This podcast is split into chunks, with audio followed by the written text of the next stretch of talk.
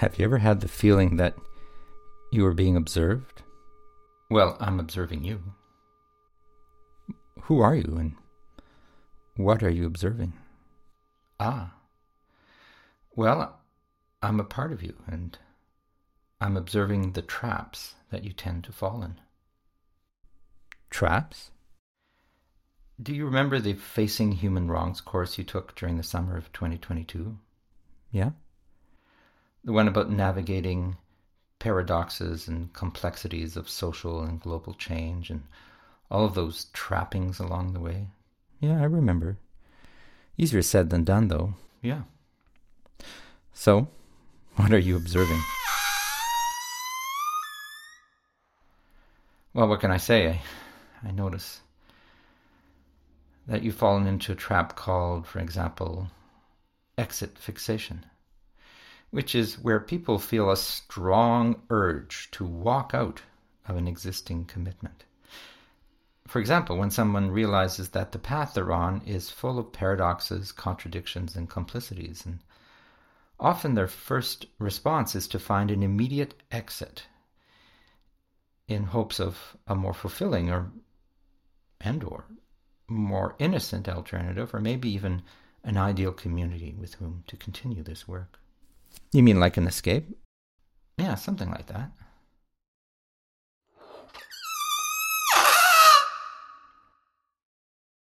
By the way, where are those balloon sounds coming from? Oh, that's from your imagination.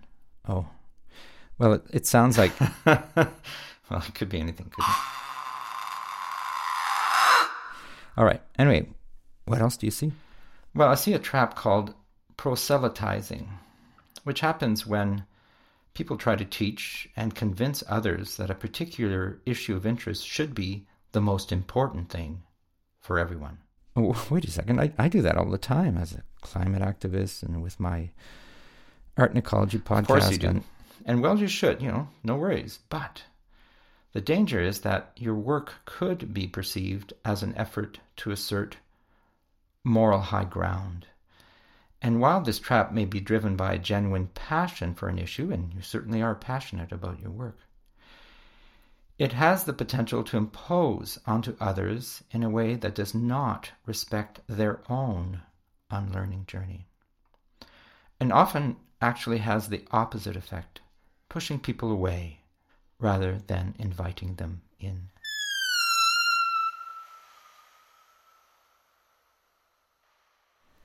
Yeah, yeah, I see that. Let me think about it.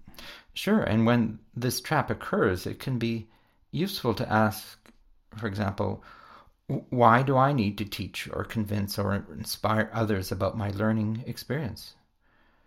Where is this perceived need stemming from? And if you really feel you need to bring something to the attention of others, maybe you can ask yourself what is the most pedagogically responsible and effective way to do so so that your message can land. All right. What else?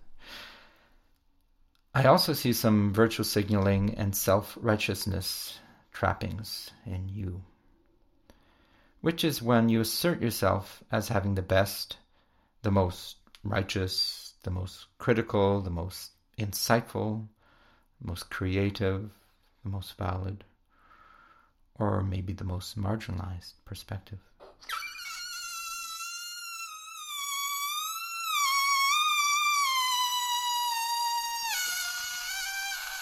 Now, this approach tends to be focused on wanting to be seen in a certain way by others or by oneself, and may be motivated by a desire to minimize or deny one's complicity in harm.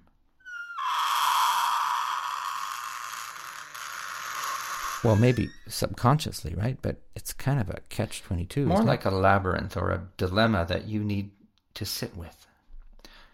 Yeah, you remember Donna Haraway saying, stay with the trouble, you know, something like that. Can you hear one more trap? Sure. Now, this is a tough one for you. Oh, okay. And I need you to be strong here, okay? Yeah, yeah, I'm listening. It's called spiritual bypassing, and it happens when spiritual ideas or practices are used to sidestep, avoid, or escape sitting with analysis of, say, historical or systemic violence and the difficulties of one's complicity in historic and systemic harm.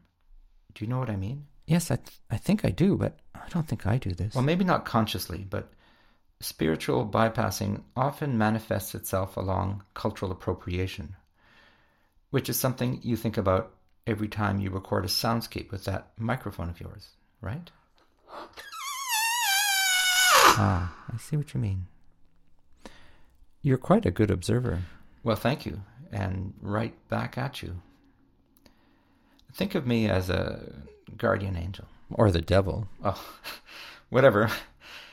Now, one of the dangers with spiritual bypassing is to project interpretations of oneness that erase realities of historical and systemic inequalities, as well as interpretations of enlightenment that tend to reinforce exceptionalism. And you do tend to do that. Yeah, sure, I, I do, but it's all part of being an artist, right? True, but that does not necessarily make it right, does it? Something to think about. It's actually a lot to think about, to learn, and to unlearn.